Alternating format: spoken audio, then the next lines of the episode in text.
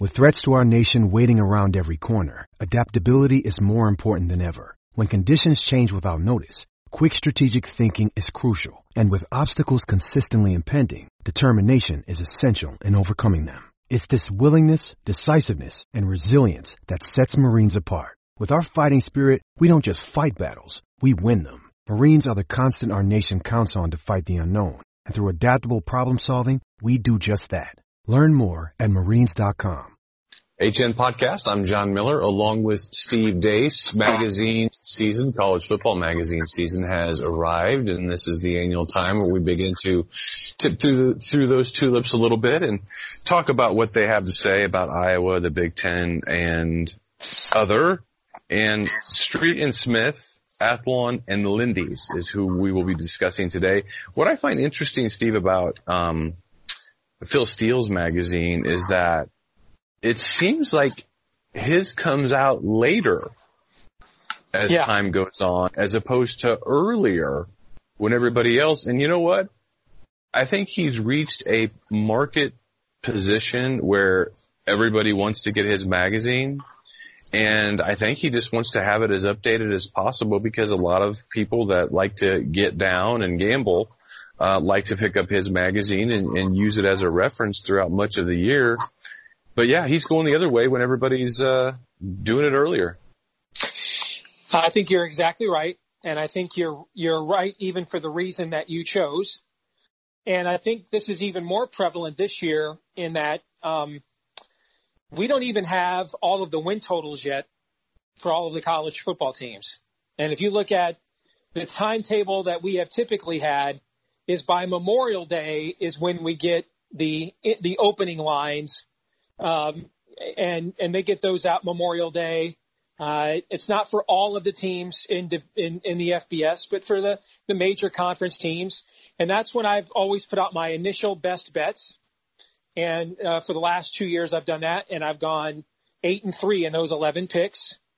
This year, they've only put out uh, win totals for about 25 teams, and it's all the big name teams in Boise State. I've got a couple of best bets in there already for this for this year. But all of these, the rest of these teams, normally you and I are doing the podcast where I'm predicting what the win totals are that we always do and how quickly, how, how much I can guess what the market says. Right. And then we make our own picks the next week. Well, I think what has happened is th- those win totals are not out yet here. We're almost to the end of June. And I think what's happened is with legalization happening all over the yep. country, Phil Steele's magazine is going to set the market on a lot of these things. Is what I think is happening.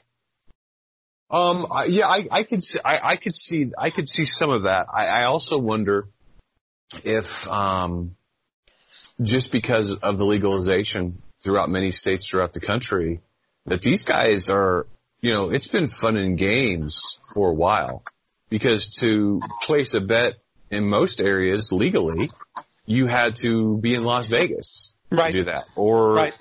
I don't even know if you could do it in Atlantic City or not. I know you couldn't in Vegas.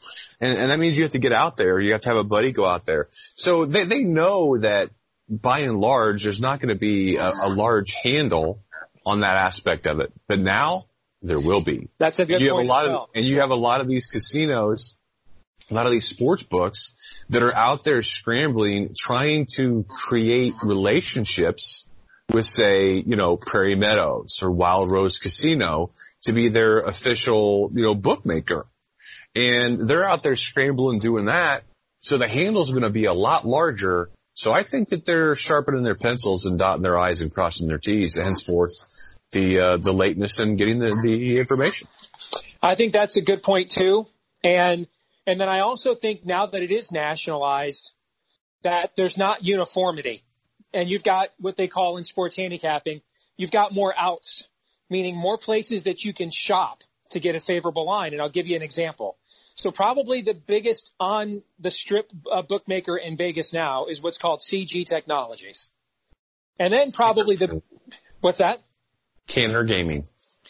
Yes. That's and then, it is, yes. Yeah, and then probably the biggest sports book in America is FanDuel. Because what FanDuel has done is they've gone into all of these states that have been, done legalization and said, hey, you don't want the overhead of managing all this. and you want this to go mainstream like fantasy football has. So why wouldn't you just legal, put it, you know, link it with fantasy football and take away the stigma that I've got to go down and I've got to, you know, uh, navigate 9,000 clouds of, of cigarette smoke from grandmas who are dumping their social security checks in your slot machines one nickel at a time. When I can just do this from my phone, you know, out in the suburbs, real sophisticated and enlightened like, like I put in my fantasy lineup. And so FanDuel is running a lot of these new states, uh, their, mm. their sports handicapping operations. And so I'm looking at a lot of, they're, they're, they put out maybe more lines. CG Technologies and FanDuel have put out more of the win total lines. And one of my best bets is FanDuel has a line on Michigan State with a win total of only seven and a half. My numbers show that's, that's more than a game under where their market ought to be. And my win total has them at nine. So you get a game and a half difference with a big name team like that, with a coach with a track record. I'm taking that. I'm going to take my chances on Mark Dantonio's track record, particularly the way he has been known to bounce back after disappointing seasons. I'm going to take my chances on that. And, and so you've got more market means there's more variance and more places for if you do your homework. And see, a lot of people won't do that much homework. A lot of people don't put that much effort into it. Most people are casual. Most people are emotional. I want to play my favorite teams, things of that nature. And that's why they're all, even though guys like me, um, who now, who, uh, uh, you know, Bet DSI has labeled as sharp, um, even though guys like me have more places we can go to get more of competitive um, odds, the general public's not going to do that, and they're still going to make they're going to print money off of those people nationwide.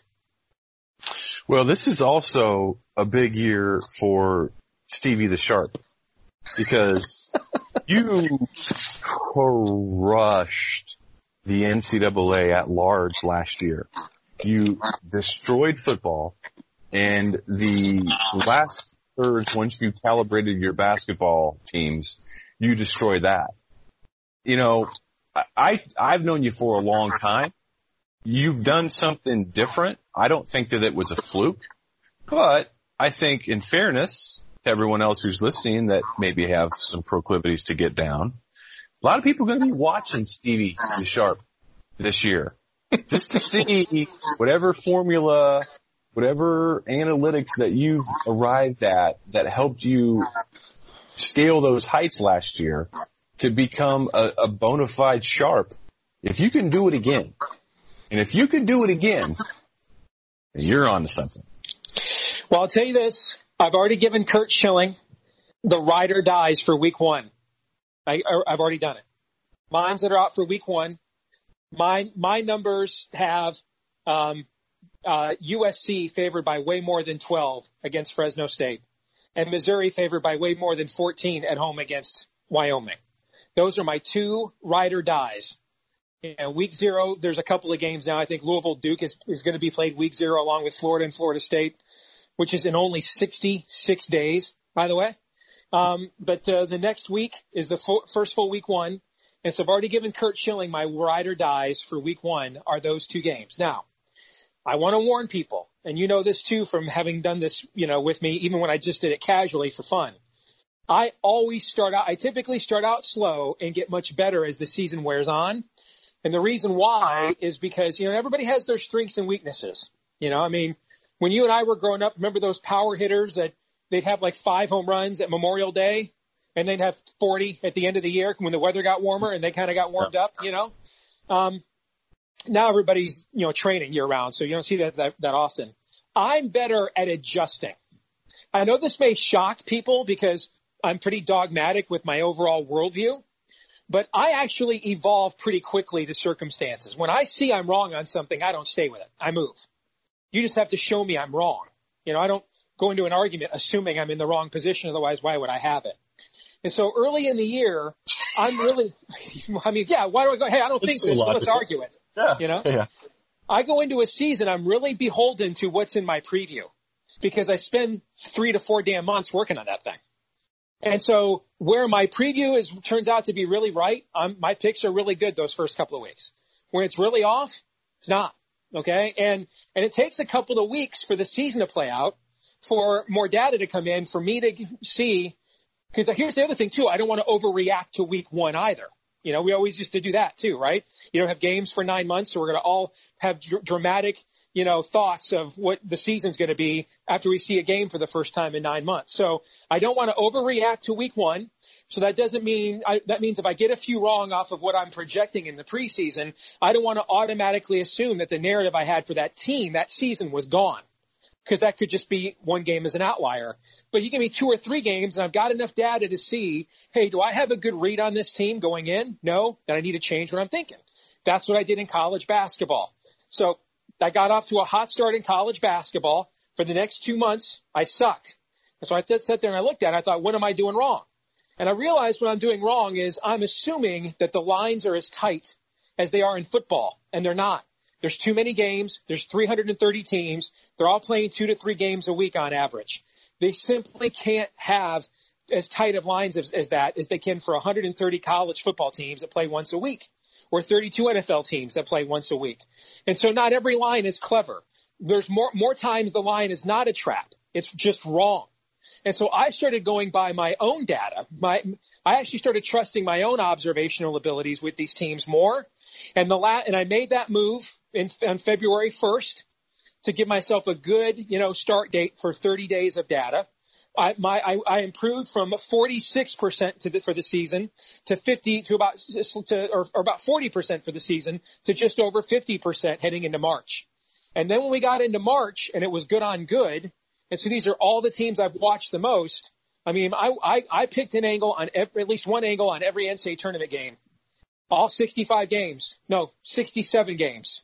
When you include the playoff, or, or actually it's 67, so it's two play or four play-in games. So what is that? 70 games. So I played at least one angle on every game, including the play-in games. I got 73% correct documented. And so that's where you have to learn you know, you've got to, you've got to, you know, you got to, here's the thing about this. You have to be smart and then, you know, you've got to be, uh, you have to have the spirit of humility, meaning you're not, you don't go in there weak, but you have to be willing to admit, am I wrong about something? And then am I wrong when I, you know, do I know why I'm wrong? Because you can sometimes get the right result, but if you don't do it right over time, you get regression to the mean, if you know what I'm saying. I do. I, I just texted you the name for your website once you really take this to the Sharpie land uh, next year. Um, I, don't don't read it out loud because somebody will go buy it and then they'll hijack you. So I've got your name for you, uh, and it is available at GoDaddy. So let's jump in. Uh, Street and Smiths. Uh, Street and Smiths magazine has been around a long time. Street, Street and Smith, Athlons and Lindy's have been around, uh, quite a long time. What does Street and Smiths generally have to say about Iowa? Well, you're right. It's been around for a long time. It was one of the originals and it went away. And then the, the parent company of the Sporting News bought the brand. And, and this became, instead of the Sporting News college football preview, it, they brought back the name Street and Smith. So it's the same format, font, layout, like everything. It's just called Street and Smiths now. And of those three that are now out, um, this is the most pessimistic about the Hawkeyes. It has Iowa pegged for sixth in the Big Ten West. Now, moving on to Athlon next. now, now, let me say this to be fair. I'm, I'm putting together my final data numbers to lay out my preview right as we speak. And my wife's out of town this week. So I've got a lot of downtime and my, one of my kids is at a camp. My other kid's an adult who works and doesn't care what I think. So, and then my son's staying at his grandparents. So I'm diving, I'm head deep. I'm full immersion baptism in my preview right now. I'm going to finish it this week probably, or at least the layout of it. Let me say this, that in, in what I have with my spreadsheet right now laying out unit by unit, factor by factor in the Big Ten West, there's, there is, uh, there is total about 11 points of a difference between first place and sixth place in this division. Well, what's, what, so, but okay, 11 points. If every, I mean, give, give me some context for what 11 points means. so for, so for example, the way I do this, um, and, if, and I do it for every Power Five conference, and I include Notre Dame with the ACC because they play five of their games every year against that league, so that's almost half of their schedule. All right. And, and so the way I do this is every position group, quarterback, running back, wide receivers, tight ends, offensive line, etc., gets rated depending on how many teams are in your conference And I rate you compared to the teams in your league. Why? Because everybody's playing about 75% of their schedule every year against the teams in their own league. And so, um, that's really what's more relevant than everything else. It's really not relevant how good Ohio State and Michigan are in our league compared to Alabama and Clemson. It's really relevant how good they are compared to themselves and the rest of our league. Because if, if not, if they're not good compared to those teams, they're never going to get a chance to measure themselves against those other guys. You know what I'm saying? So mm-hmm. I rate every team's position group, uh, based off of how they compare with the rest of the teams in the conference. And since there's 14 teams in the Big Ten, your quarterbacks, if you're the best, 14. If you're the second best, 13, 12. Right on down the line to one point for the worst. And then okay. I have your coaching, where you're at on my coaching hot board. And then I have where your depth is, meaning where you rank in my total team talent ratings. So that's included as well. And then the final factor I have is your conference road schedule, meaning the teams in your league you have to play away from home and that difficulty based off of, you know, what your traditional or what your level of personnel is in, in this, in this particular year. And so that one's a little bit more subjective. And I do that so that it becomes, we break some ties. Right now, as it stands right now, I have Iowa and Minnesota with the top two scorers in the Big Ten West. They are one point away from one another. I have Wisconsin with the sixth best score in the Big Ten West. They're 11 points behind. So what does that look like? Right now I've got Iowa with 94 points and I've got Wisconsin with 83. So what that really tells you is that there are six teams in this division that are one turnover prone outlier game, pro or con, away from either finishing, either going to Indianapolis or finishing in sixth place. That's what that tells you. Yeah, we've talked about the potential balance um, for the last several months.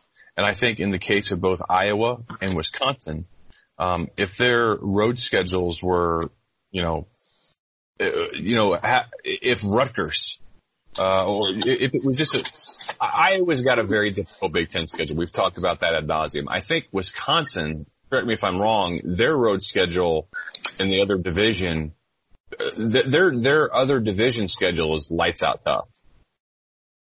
Yes. And here's the thing I also found with an interesting trend. Since we went to the East West in the Big Ten, every team that's won the West, with two exceptions, escaped playing two of the three between Michigan, Ohio State, and Penn State. Escaped playing two of those three. And mm-hmm. one of the two exceptions is in 2016 when Wisconsin only had three losses and they were to those three teams. They swept the West Division, lost to Ohio State and Michigan in their, in their crossover games, and then lost to Penn State in the Big Ten championship game. Okay. So what that tells you is that outlier, here's why that matters.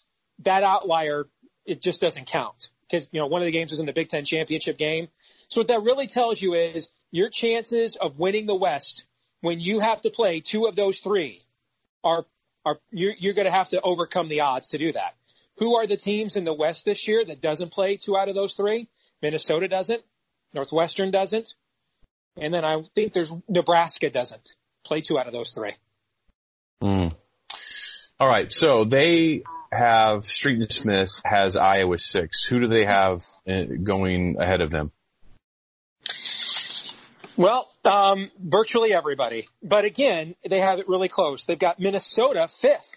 So Street and Smiths has the teams, the top two teams with the, the, the highest scores in the West Division. They have them finishing fifth and sixth. They've got Wisconsin fourth, uh, Purdue third, uh, I'm sorry, Nebraska winning the division, Purdue second, Wisconsin third, um, and then Northwestern fourth, Minnesota fifth, Iowa sixth. But if you read their write-ups, all of these are really close. Yeah. So where, when you dive a little deeper into what they have to say and write about Iowa, did anything stand out to you that you kind of shook your head at and like thinking, these guys don't really know what they're talking about, or was everything pretty much on the nose? I thought it was pretty boilerplate because um, the way Street and Smiths is laid out is very similar, like I said, because it's the old sporting news.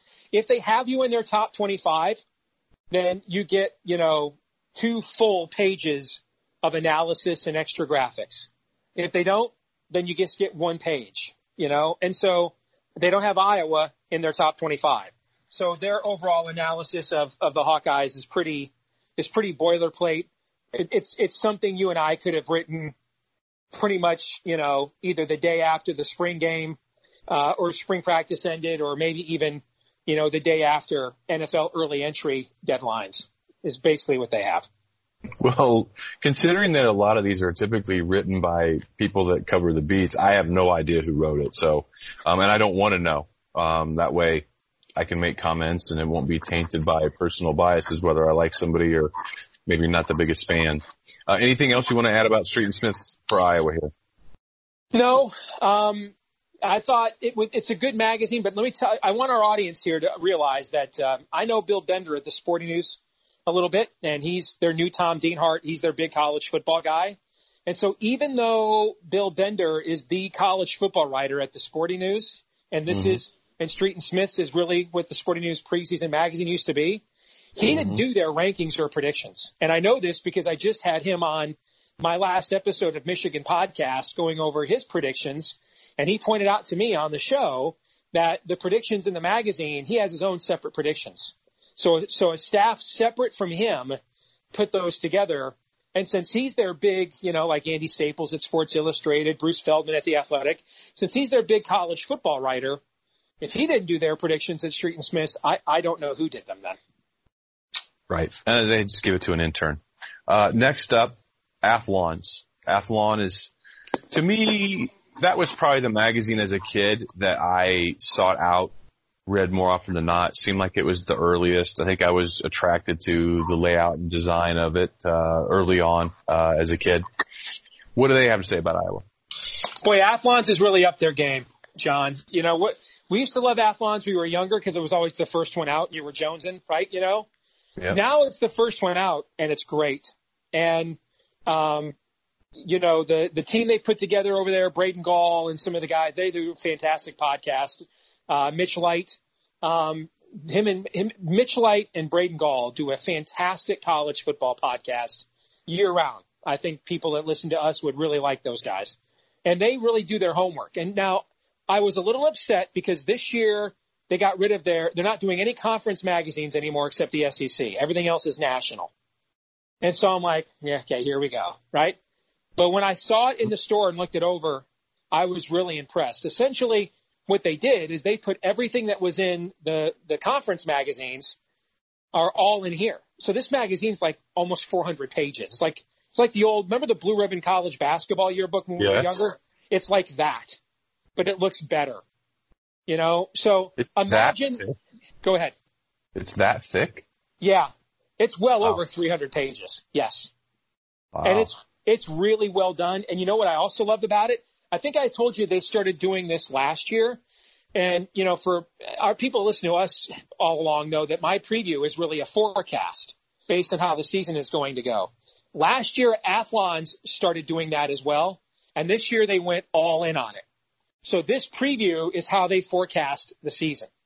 And it's, it's really well done. Um, and they've got even all the conferences. So you get a chance if you didn't couldn't afford and who was going to spend 10 bucks to buy ACC, Pac-12, every single one of those, you know, sooner or later it's, you know, you're up to 100 bucks. You get a look at, um, what those magazines, if they were still producing all of the conference records or conference mags.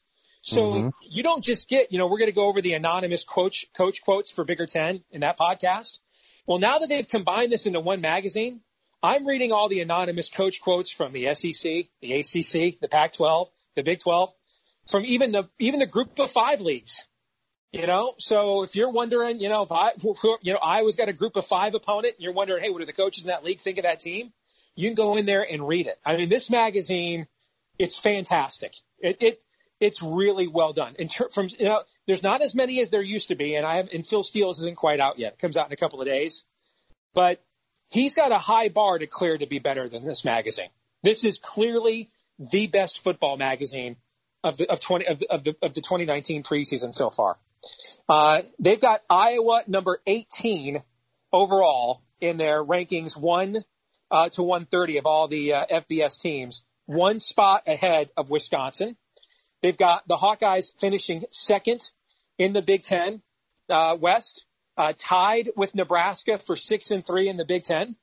So that means they think Nebraska is winning the game in Lincoln on Thanksgiving weekend. And that game essentially is winner take all for the trip to Indianapolis. So they've got Iowa nine and three overall, which means they also have the Hawkeyes beating Iowa State and then six and three in the Big Ten and finishing because this is a forecast like mine, not a prediction, not a, you know, preseason assessment. They have Iowa finishing number 18 in the final polls with that record and resume. Hmm. What do you think about Nebraska? You, you think it's it, everyone's just being a little cute? Do you think it's legit? A legit possibility? I don't want to hedge here, but I think it's a little of both, and here's why. You know, remember we used to used to listen to Phil Steele, and he would say, "Well, my numbers say my computer says this, but I'm going against my computer." He used to say that sometimes, you know, mm-hmm. and, and because you know computers can't really computers measure data, algorithms, and formula. They they they can computers can measure the the latent trend trend trendliness of human nature what human nature is likely to do in the situations based on what it has done before or what it has the ability to do now. What they can't really measure is alterations in human nature as much, meaning mm-hmm. situational. Mm-hmm. Uh, you know, those are called outliers in data analysis. And that's where guys like a Phil Steele, and that's where me in the political world, that's where I used to make my money is, is, you know, anybody can be a pollster if they know how to acquire data and weight it properly you really, are you a forecaster? Can you look at that polling data and poke holes at it and say, here's the trend line it's missing because this is going to happen, eh, eh, you know, next month or next quarter or next year. And the polls haven't measured that yet. All right. And, and that's when Phil Steele would say, but I'm going to go against my computer. And that's kind of where I'm at with Nebraska. My data says they're a year away. They have one of the highest percentages of their talent score in the youngest two recruiting classes. They've had incredible attrition in the oldest classes. But here's where my instinct says that they have, that they could live up to the hype one year ahead of schedule. One is the schedule. They've got the perfect non-conference road game at Colorado. It's a revenge spot. It sounds tougher than it is. Colorado's down. They just brought in a rookie head coach, Mel Tucker from Georgia. He's never been a head coach before. Uh, celebrated defensive coordinator, putting in all new sim- systems. That's a perfect road game. You go, away, it's against another Power Five team, a team you used to have a rivalry with. You've got a revenge angle on them. You get a big win on the road, and all the data loves road wins. But the teams you're playing is really not that good. Okay, I love the way their schedule sets up. They even get Ohio State at home early. My data shows they're they're they're they're two full recruiting classes behind Ohio State. But now you're playing them with a new coaching staff they're playing them on the road for the first time. This will be Ryan Day's first road game. Remember the two games that he coached last year were at home. The third was at a neutral site against TCU. So that game at Nebraska will be the first time he's taken a team on the road in that environment. I mean, if Nebraska wins that Colorado game and they come into to uh, to Lincoln undefeated with Ohio State coming in, dude, that environment's going to feel like it's you know 1998. You know, it's going to feel like when Frost frickin' played. So, mm-hmm. you know, mm-hmm. could, could you steal a game in that environment? Yeah, you could, particularly with a rookie head coach and a new quarterback that didn't exactly show off in the spring and how young Ohio State is in some areas. So I love the way their schedule sets up. We already mentioned they don't play two of those three. And then, I mean, they have the quarterback. If he can, I, I thought in the spring he looked like a miniature Vince Young. When I say that, I mean in terms of his physical stature. He doesn't have that kind of athleticism. That's once in a lifetime stuff. But I mean, I, in the spring, I saw a young man that I thought could take some pounding. Now, if he has to run it as much as he did last year, he is not surviving for 12 games. So they've got a little bit of better talent around him, and he doesn't have to run it as much, but he can be healthy to run it when they absolutely need him to. So I think that's the difference maker. To me, you know, with Adrian Martinez, I could see Nebraska going anywhere, depending on his health and their schedule. I could see them going anywhere from 10 and 2 to five and seven because what's behind him is a gaping void. Hmm. Lastly, you have Lindy's. What do you think of Lindy's this year? I, I by the way, that that's as that is as complimentary of any magazine you've ever been, other than Phil Steele's. Yeah, Athlon's really brought it, man. They did. Um, Lindy's I've always loved too. For the it was the first one I ever bought. First magazine I ever bought, Lindy's 1988 college football preview. I still have it here in my uh, man cave in one of the milk crates where I have my old magazines I've kept. And the reason I kept it is because the the feature I I got it when I was at uh, uh, Michigan basketball camp when I was in high school, my sophomore year, heading into my sophomore year, and I picked it up. Uh, I picked it up, you know, to read on the road trip, and the uh, the feature they had in that magazine, I'll never forget it. They called it the Florida Triangle, and they were predicting that in the next decade, Miami, Florida, and or that Florida and Florida State would also win national championships like Miami just did in '87 and that all three of those Florida schools would win national titles in the next 10 years. And that actually, that absolutely happened. Okay. Bowden finally got mm-hmm. his with, uh, Charlie Ward. Florida won theirs, uh, in 1996. And I just thought it was so cool, you know, to be able to forecast something like that. And so Lindy's isn't as good as it used to be though, but the one thing that it does have, the news and notes package it has called Scoping the Nation Mm-hmm. You know, if you if you want a really good survey of the college football world, and you got an hour to kill in a Barnes and Noble or something, and you want to get away from the summer heat, just go grab the Lindy's big, you know, uh, and and read the scoping the nation section. That's always really really well done. Now, in terms of where they have Iowa, uh, you know, um, let's see, I'm looking at it right now. It didn't have a prediction. Um, no prediction. You know, because I'm looking at have a magazine. Can have a magazine without a prediction. Yeah, well, Lindy's. I skipped, ahead to the team page. Go ahead. I'll find the, the ranking. Yeah, I was going to say Lindy's to me. A, a, lot of what I remember from it was a magazine that they had the, uh, cheerleader feature and things like that, and I just kind of never felt like that was an essential essential buy for me. Whenever that would with the magazine, I was always just Phil Steele, Athlons, and then you know back when we had the shows, I would go to the rest and just get the rest because what the heck else are you going to do in June and July? But um, I, I've never been a huge Lindy's guy. All right, so here's here's Lindy's. They've got Iowa winning the Big Ten West. They have them 14 in their preseason poll, and uh, their final call. And I've always loved Lindy's. uh, the final their their final call is the combination of veteran quarterback play and a strong O line will allow the defense time to develop. But a tough schedule, including cross division games at Michigan and versus Penn State, might mute accomplishments. Still, Iowa looks like the top pick in the West. They have Wisconsin right behind them at 16. Um, let me see who else they have uh, in the West. So they've got those two teams in their rankings pretty close. Uh, they have in fact, there's a ton of Big Ten teams here at the bottom part of the top 25. They've got uh, Michigan State 20, Nebraska 21, and then they have Iowa State 23rd. So those are, you know, several of those are teams that factor into what uh, what Iowa has planned to do this, or what Iowa hopes to do this season. Yeah, that's pretty. I mean, that that's a strong schedule. Again, I mean, how many teams, ranked teams, does Iowa have in Lindy's rankings? Is that five? Yeah. Um, I mean, that's and they still have them that high. That's pretty strong.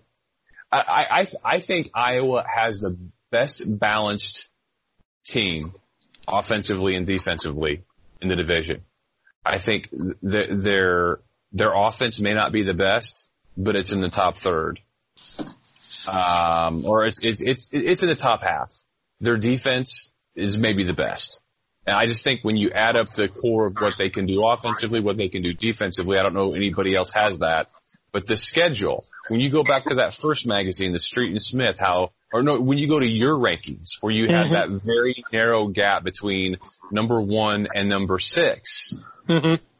If Iowa had a Iowa schedule the last several years, Iowa would probably be your pick by a game and a half to win to win the division, if not more. It, it wouldn't be so jumbled up but Iowa's schedule is going to be a bear. Well, here's where I, this is also where I think Iowa's style of play, playing a schedule like that hurts it and, with a veteran team. And I think the style of play Iowa plays with, with the younger team that it had in 2015 that shocked everybody by going undefeated helps it. And here's what I mean by that. It, it, it, we've seen a season like this before and it was Um, it was it was 2000. What am I thinking of? 2010. Is that the season I'm thinking of? Um, mm-hmm. When all, those they brought all those guys back and went seven and four. When you when you play a, when you play a, when you have a, the veteran team that has the overall balance, like you just described, because my personnel numbers say Iowa. When I just factor in personnel, okay, and I and I take away the um, and the coach rating doesn't really matter because I've got Kirk Ferentz and Pat Fitzgerald so close together with Paul Chryst that it's six and one half dozen the other. We, when we discussed that a couple of weeks ago on my hot board. So when I just look at personnel and I take out the conference road schedule factor and my spreadsheet, Iowa is clearly the superior team in this division, which backs up. So my numbers agree with what you anecdotally just kind of analyzed. Okay. Mm. This is why I think when you play though a system close to the vest, it can hurt you. And the reason why is because you're going to leave teams, these teams that you're better than, you're going to leave them in games. They're going to hang around. I don't think, you know, we don't really know. I'm going to throw Northwestern out because I'm not sure what to think of Hunter Johnson because, you know, the players in the media there in Chicago are really building him up and Pat Fitzgerald is like tearing him down. And that leads me to believe he's damn good. And Pat Fitzgerald's worried about him getting, you know, too big of a head. So he's coaching him up a little bit. So let's take him out because it's not often that a five star quarterback, we don't get a lot of five star quarterbacks in the Big Ten, period. Um, let alone in that division. So let's, let's take Northwestern out. Let's go to a team like, um, Wisconsin. Now they have a highly decorated freshman quarterback. He wasn't a five star in Graham Mertz, but he was a guy that had about 50 scholarship offers. He was number one on Michigan's board in the last class. So if you're telling me when, when Iowa plays Wisconsin that Graham Mertz has to put up 24 points to win, if, if there's enough effectiveness with Jonathan Taylor and a turnover here or there, he can do that. If you're telling me he's got to put up 31 points to win against a Phil Parker defense, I'm not as confident. You understand what I'm trying to say? Okay? Mm-hmm. Likewise, if it's a younger Iowa team that, you know, is really under, under, un, unheralded like the 2015 team, and you're telling me if I, to go and win in Madison like they did that year when Iowa, when Wisconsin fumbled on the goal line, what did right. they win that game with? Like 14 points or something, if I remember right? Okay. 10 6. Was it even less scoring than that? All right. Could they, could, could that team as it was constructed right then, could they have gone into Madison and won the game 28 to 24? Hmm. I, they, I you, you know what I'm trying to say? And right. so, um, I, I will be fascinated to see how Iowa navigates that. And now the, and the problem you have is, you, is also you don't really have, you know, you could really shame them for what happened in 2010 because of the weapons you had at the skill positions, particularly on the outside coming back. You don't really have that this year. It's been a weak position for Iowa for years. You just lost two first round tight ends. And so you're not really sure where the big play potential comes from. And it's probably going to take a couple of weeks for that to get established. Um, and, and so that would be my concern as an Iowa fan is do I let, do I let Minnesota beat me 20 to 17? Where if right. Minnesota needs to beat me 28 to 24, they probably can't do that. I, that's, that's what I would be worried about if I was an Iowa fan. Yeah, I'm really interested to see if um, Iowa, I mean, Iowa's running game last year certainly let them down. And actually Iowa's running game hasn't, it hasn't been a house of fire for a long time. I think it'll be better, but I, I, I think the pool of talent that they have at wide receiver may allow them to, uh, try, well, maybe try to do some things they haven't done in the past. But you know what? Lucy's pulled that football away from me too many times. I'll believe it when I see it. Now the uh, good news playing that Iowa State team is that's the best def- my numbers have that's the best defense in the, in the Big 12 easily like I kind of thought it was until I started looking at the, I started compiling the data. But my numbers have Iowa State has arguably the best, the two best defensive linemen returning in the Big 12, um, the best linebacker returning in the Big 12, and the best safety returning in the conference. So you have Eisworth at safety. You've got, um, uh, is it Spears is who I'm thinking of is the linebacker. You have Lima and Jaquan Bailey, who seems like he's been there forever. I mean, those are four. I mean, Eisworth is the returning defensive newcomer of the year in the Big 12. My numbers say those are four of the six or seven best defensive players returning in the entire Big 12 conference. Now, I know the Big 12 is not a good defensive league, but it is still a Power Five league. And I can't, I don't, you know, the idea that Iowa State would ever return that amount of talent on that, on that side of the ball, um, is just foreign to me. Here's why that's good news for Iowa. That'll give you a good look heading into what you're going to face in the Big Ten.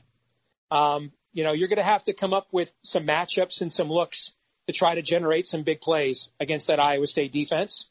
And that'll be a good measuring stick for, you know, what awaits the next nine weeks after that. All right. That'll wrap up this installment of the HN podcast. For Steve, I'm John. We'll talk to you soon.